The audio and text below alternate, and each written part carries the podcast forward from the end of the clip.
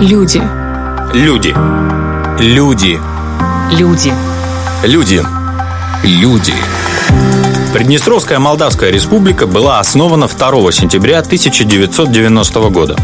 Дорога к этому событию была сложной. Последовавшие за этим испытания еще сложнее. Однако до сих пор у людей, которые были свидетелями тех событий, нет ни тени сомнения в правильности выбранного пути.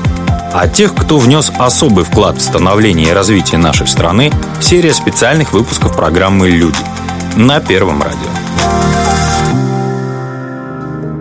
Анна Захаровна Волкова депутат Верховного Совета Приднестровья первого созыва, действующий государственный советник президента ПМР, кандидат исторических наук.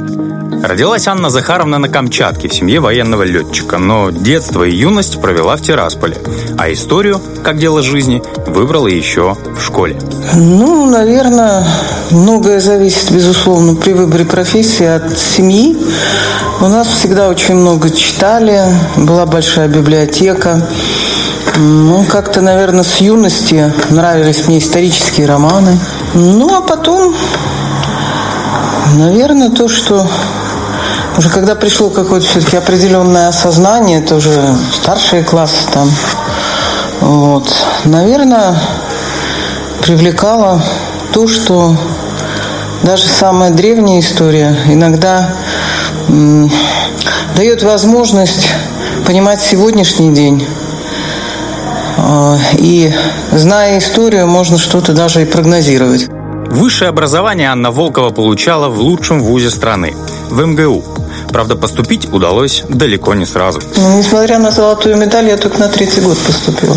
Правда, дважды. На второй год, э, когда я поступала, мне по истории на вступительном экзамене, ну, как медалист я должна была один сдать экзамен, мне поставили четыре. Я оскорбилась, что меня, так сказать, недооценили, забрала документы и уехала домой. Потом я училась целый год на подготовительных курсах МГУ. Мне прислали там море, конечно, замечательных пособий и так далее. После, после этого поехала поступать. Поступала сначала на заочное, поступила, забрала документы и поступила на дневное отделение. То есть я поступила в МГУ дважды. Еще во время подготовки к МГУ Анна Волкова устраивается в историко-краеведческий музей Тирасполя. Работает в фондах музея, проводит экскурсии для гостей города. И именно в этот период начинается работа по современной истории города. При музее был э, фотограф, а Михаил, ой, я забыла теперь, Карпов Михаил Петрович, что ли он был. Вот он практически каждый день выходил туда в город, где какие были мероприятия, он все это фотографировал и так далее. Вот после этого составлялось опять-таки описание, что за фотография, где сделано, кто изображен, ну и так далее. И так приносили какие-то экспонаты, опять-таки их там вот, описывали, составляли акты приемки. А, вообще историки не очень любят писать современную историю. Для этого, для того, чтобы это увидеть, достаточно заглянуть, скажем, а, в учебник истории, современной истории России. Там период, начиная с, э, ну, условно говоря, там, с 91 -го года по современность занимает какие-нибудь там 50 страниц всего. То есть 30 лет укладывается как-то так удивительно такой маленький-маленький объем. Вот. Э, но, э, понимаете, так получилось, что э, будучи участником всех событий последних 30 лет политических, да, вот, ну, наверное, я в какой-то степени обречена была на то, чтобы изучать именно этот период. Пять лет в МГУ, три года аспирантуры и защита кандидатской. И несмотря на блестящие перспективы, Анна Волкова, к удивлению многих, возвращается на родину, в Тирасполь. Как-то у меня э, даже особых э, мыслей не было. Понимаете,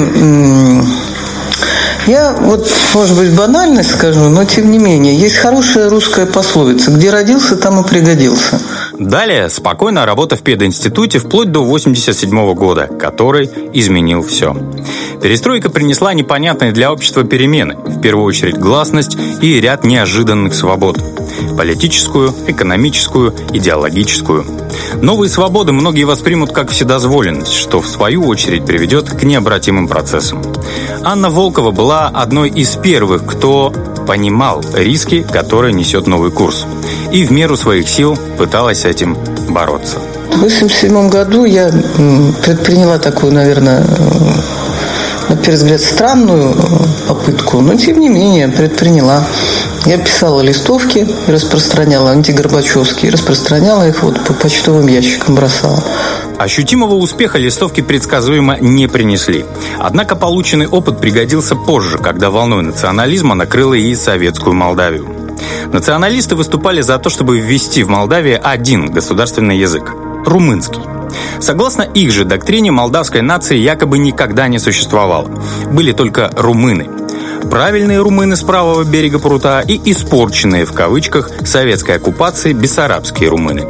Ну а прочее население якобы и вовсе, в кавычках, не граждане. Предпринимались попытки протолкнуть безумные идеи и на левом берегу Днестра, и предсказуемо в интеллигентной среде. Там у руководства, в частности, а, они находились под влиянием тех э, уже националистических организаций первых, которые появились еще в 1988 году, а в мае 1989 уже произошло их объединение, появился Народный фронт Молдовы. Вот. И самая большая ячейка-то в Тирасполе где была? Ну, в пединституте, а потом по ХБО тогдашнем, то есть сегодняшнем Тиратексе. Ну. Вот. И поэтому там, ну, как вам сказать, настрой был, э, я еще раз говорю, что именно у преподавательского состава такой, понимаете, настрой. Само собой, народ с такой постановкой вопроса был не согласен. Но, как обычно в процессах внедрения безумных идей, мнение народа идейных интересовало мало. У них были свои действенные инструменты влияния на властные органы. Требовались равноценные инструменты противодействия. И в Кишиневе для противодействия Народному фронту было создано интердвижение. Но, понимаете, интердвижение оно в Кишиневе, в Кишиневе имело вот, ну, будем так говорить, центральные органы, там, политсовет и так далее, и так далее на местах каких-то вот именно органов, которые бы именно действовали как органы интердвижения, насколько мне известно, в принципе, так это вот не совсем развелось. Но идеи выдвигались абсолютно правильно. Вот, например, два языка. Что касается а, Верховного Совета, в частности, интердвижение предлагал двухпалатную систему. Это, это было логично. Для того, чтобы была палата национальности с правом вето, которая могла бы там ветировать какие-то дискриминационные законы, условно говоря. В том же самом 89 году, ну только это, дай бог памяти, по-моему, в мае, что ли, сессия в Тирасполе приняла, ну не только в Тирасполе, а во многих городах принимала такое решение о том, что э, нормальным выходом из ситуации, раз уже поднимается вопрос о государственном языке, э, должно быть то, что, чтобы отвечало реальной вот этой языковой ситуации. То есть, что два языка государственных, молдавский и русский. Голос местных советов услышан не был. Тогда в борьбу за свои права вступил рабочий класс. В августе 1989 года трудовые коллективы Тирасполя объединились в единую организацию – Объединенный совет трудовых коллективов, который и стал впоследствии ключевым органом в деле создания Приднестровской республики. На тот момент Совет стал основным инструментом защиты прав трудящихся. ОСТК применял традиционное оружие пролетариата – стачку – Предупредительная забастовка прошла в Тирасполе 16 августа.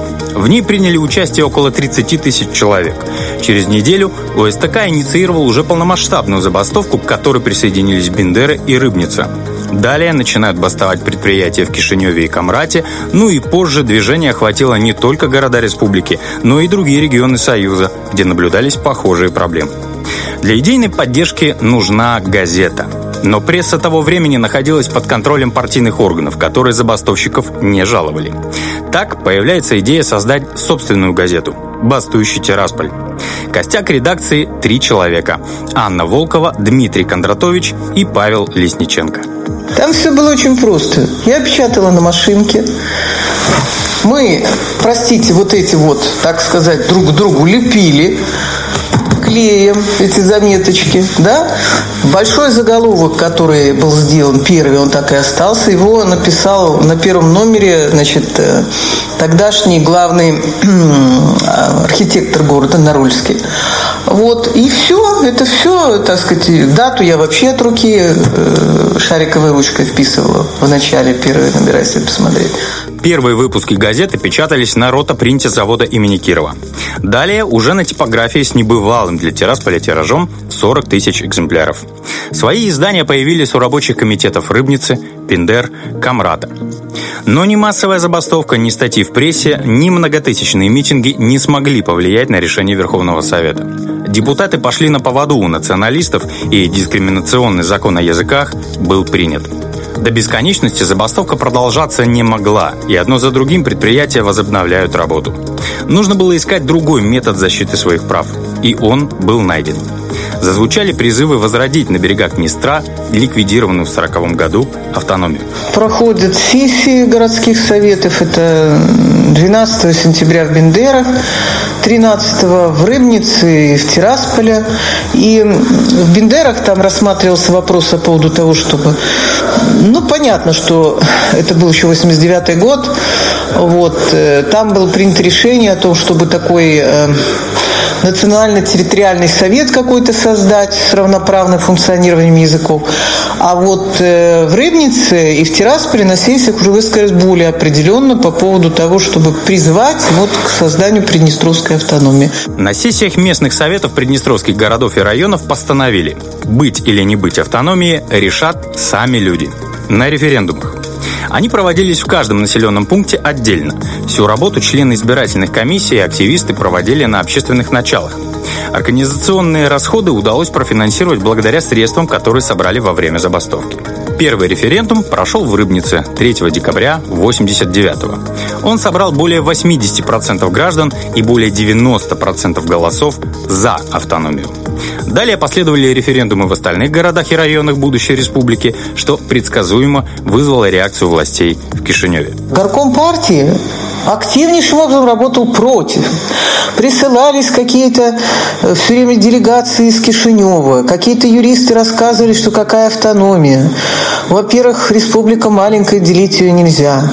Во-вторых, какая автономия, вот как что значит Приднестровская. Параллельно с проведением референдумов шла работа и по подготовке к выборам Верховный Совет Молдавии и в местные советы. ОСТК решил принять в них участие единым фронтом, чтобы получить возможность максимально эффективно защищать права приднестровцев в органах власти. И, э, в принципе, именно на конференции ОСТК это 3-4 ноября 1989 года, принимается решение о том, что ОСТК пойдет на выборы. На выборы местные, естественно, в Тирасполе, вот, ну и на выборы Верховный Совет Молдавской ССР. К тому моменту уже вот э, осень 89 года э, в большой степени было понимание, что вот есть человек, который, наверное, возглавит и делегацию там, и э, у нас на уровне, так сказать, вот коллег моих из ОСТК было понимание, что такой человек есть. Это директор электромаш Игорь Николаевич Смирнов качестве одного из кандидатов от ОСТК выдвигалась и Анна Волкова. Одновременно и в городской совет Тирасполя, и в Верховный совет МССР. Союзное законодательство на тот момент это позволяло. И это, кстати, были первые конкурентные выборы за долгое время существования Союза. До перестройки, как правило, на один округ был один кандидат. Тот, которого определят партийные органы. В 1989 году появилась альтернатива. У Анны Волковой было, к примеру, четыре соперника, один из которых – председатель городской комсомольской организации. И Анна Волкова уверенно побеждает. Дело в том, что вот этот период 89 года, лето, осени, он выявил людей, которым подавляющее большинство тираспачан доверяло. Понимаете? Они понимали, что вот истыковцы, так сказать, защищают их интерес. И не побоялись, как сказать, пойти и заявить о том, что вот так. К работе в Верховном Совете Молдавии депутаты от ОСТК приступали с определенными надеждами. Националистам из Народного фронта удалось занять только четверть мест в Совете. Остальные депутаты, на первый взгляд, с националистами связаны не были. Но, как оказалось, в политике своя математика. Решающим оказалось не количество депутатских мандатов, а умение запугивать и подчинять. Методы практиковались грязные. Например, по важным законопроектам националисты требовали вместо тайного голосования голосование поименное. А тех, кто проголосовал не так, как нужно Народному фронту, на выходе из парламента поджидала уже подготовленная, агрессивно настроенная толпа. доходило и до открытого нападения на депутатов Приднестровья. Первое произошло 22 мая 90-го. Естественно, это было действие не стихийное, потому что среди тех, кто собрался на площади, были такие крепкие пареньки с голубыми лентами на голове, так вот были волосы подвязаны. Это у них была, а, ну так скажем, служба охраны мероприятий Народного фронта. Вот. Вот прямо передо мной шел Игорь Николаевич Смирнов. Я видела, как конкретно его не просто кто-то там дотягивались, понятное дело, из толпы, а сам товарищ милиционер огрел по спине дубинкой. Сама видела, да. Дальше видела, как впереди шел э, Виктор Михайлович Арестов, у него такая борода красивая, все. Как его драли за эту бороду, как там, не знаю, вот. Еще одного товарища за галстук чуть не задушили. Вот. Стали затаскивать туда, вот еле друг друга вот так вот придерживаясь, мы удержались. Но по результатам свидетельствования там хорошие были, э, так сказать, синячки. Виновных, как нетрудно догадаться, не наказали. Их нашли и даже опознали, а потом они испарились. Нам показывали поодиночке, мы определили, кто нас бил. За недоказанностью дело было закрыто. Несмотря на то, что это депутаты, поэтому, когда при нас говорили депутатская неприкосновенность, мы смеялись. И все время они посылали в Москву, заметьте себе, телеграммы. У нас э, в Молдавии Значит, э, там партийные функционеры и прочие там силовики, условно говоря, тормозят перестройку. Они вот глушат народную инициативу, они то и все, и пятое, десятое.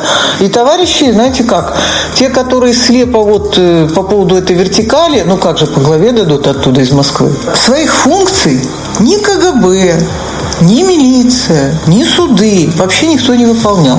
Таких условиях, естественно, работать опасно, и далеко не все депутаты Верховного Совета были готовы отстаивать свои убеждения ценой здоровья и личной безопасности. Многие были попросту запуганы. Мы же жили в одной и той же гостинице, да, и вот где-то там вечерком в коридорчике ребята, опуская глаза, говорили, ну, в принципе, у них нормальный был настрой, нормальный, но они боялись, они говорили, мы боимся за себя, за свои семьи. Мы голосуем так, потому что иначе мы не знаем, что с нами будет. Грязные методы сработали. Националистам Международного фронта удавалось контролировать весь молдавский парламент, имея в нем всего лишь четверть мандата. Добиться пересмотра дискриминационного закона о языке приднестровским депутатам не удалось. Ну а далее произошло событие, ставшее точкой невозврата. 23 июня 90 года Верховным Советом Молдовы была принята декларация о суверенитете. Вот именно 23 это, это был тот рубеж. Почему? Потому что в этом заклю... ну, в декларации о суверенитете там говорилось о том, что законы именно Мол... СССР Молдова первичны, так сказать, про Советский Союз ничего вообще не говорилось. И вот в этом э, заключении говорилось о том, что образование э, Молдавской ССР 2 августа 1940 года незаконно, и Бессарабия оккупирована советской армией. Ну, раз оно незаконно, значит, отыгрываем назад. Как появилась Молдавская ССР? Когда к Приднестровью присоединили Бессарабию. Да? Ну, раз это незаконно, значит, для нашего левобережья действует то, что было до того. А что это было того? Это была автономия в составе Украины. То есть это государственность определенная. У Приднестровья не оставалось другого выбора. Для защиты прав нужна была собственная автономия или республика. Поэтому, когда провозглашалась республика образования, кстати, образование ПМССР в составе Советского Союза, потому что если бы мы поставили точку, просто создали республику, были бы сепаратистами. А мы разгласили в составе Советского Союза. Первый неофициальный съезд приднестровских депутатов был проведен 2 июня 90 -го года в Парканах. Но тогда было рано объявлять о создании собственной государственности. Не во всех населенных пунктах на тот момент прошли референдумы. Да и официальный Кишинев примет декларацию о суверенитете только 20 дней спустя. Хотя уже все понимали, к чему идет дело. Официальный съезд проводился уже спустя три месяца в Тирасполе 2 сентября 1990 года. Все, кто съехались на съезд, прекрасно понимали, что они приехали с одной целью провозгласить образование республики. Точное даже время провозглашения запомнилось 13 часов 08 минут. Несмотря на то, что к учреждению Приднестровской государственности готовились целое лето, некоторые вопросы все равно пришлось решать чуть ли не в самый последний момент. Например, определять название будущей республики. В первоначальном проекте она должна была получить название Приднестровская Советская Социалистическая Республика, без определения молдавская в названии. Но за день до съезда на заседании оргкомитета прозвучало важное замечание от членов ОСТК.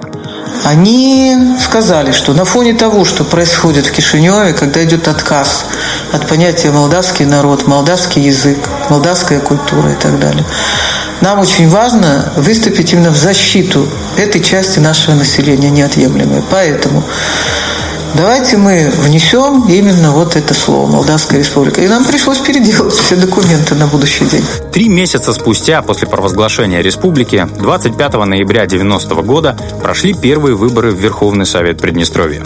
В число депутатов первого созыва вошла и Анна Волкова. В тот период государственность Приднестровья только формировалась. Института президента не было, республика была скорее парламентской.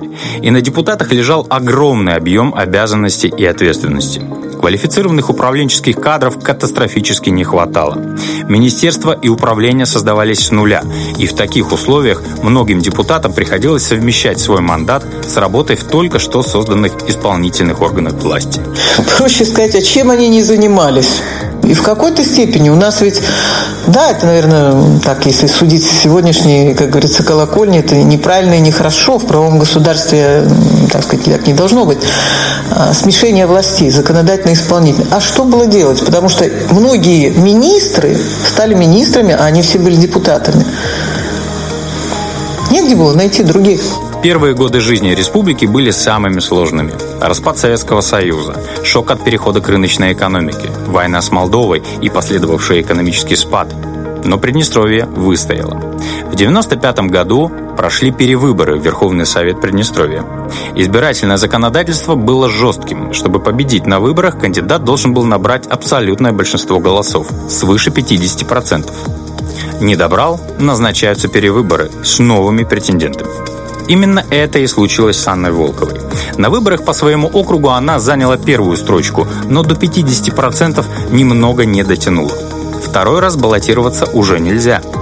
И в этот момент депутату Волковой предлагают занять другой, возможно, более важный пост – государственного советника президента. В принципе, я уже сказала, что по большей части это касалось вопросов, э, сразу могу сказать, не экономических, экономикой нет, это не мое.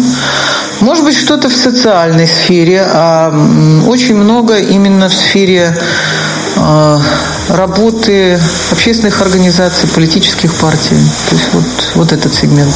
Потому что э, один человек не может быть специалистом во всех-всех областях. Просто это невозможно просто невозможно. Поэтому, конечно, должны быть специалисты, которые собирают материал, готовят какую-то аналитику, доклады и так далее, и так далее. Это, это необходимо, безусловно. Люди. Люди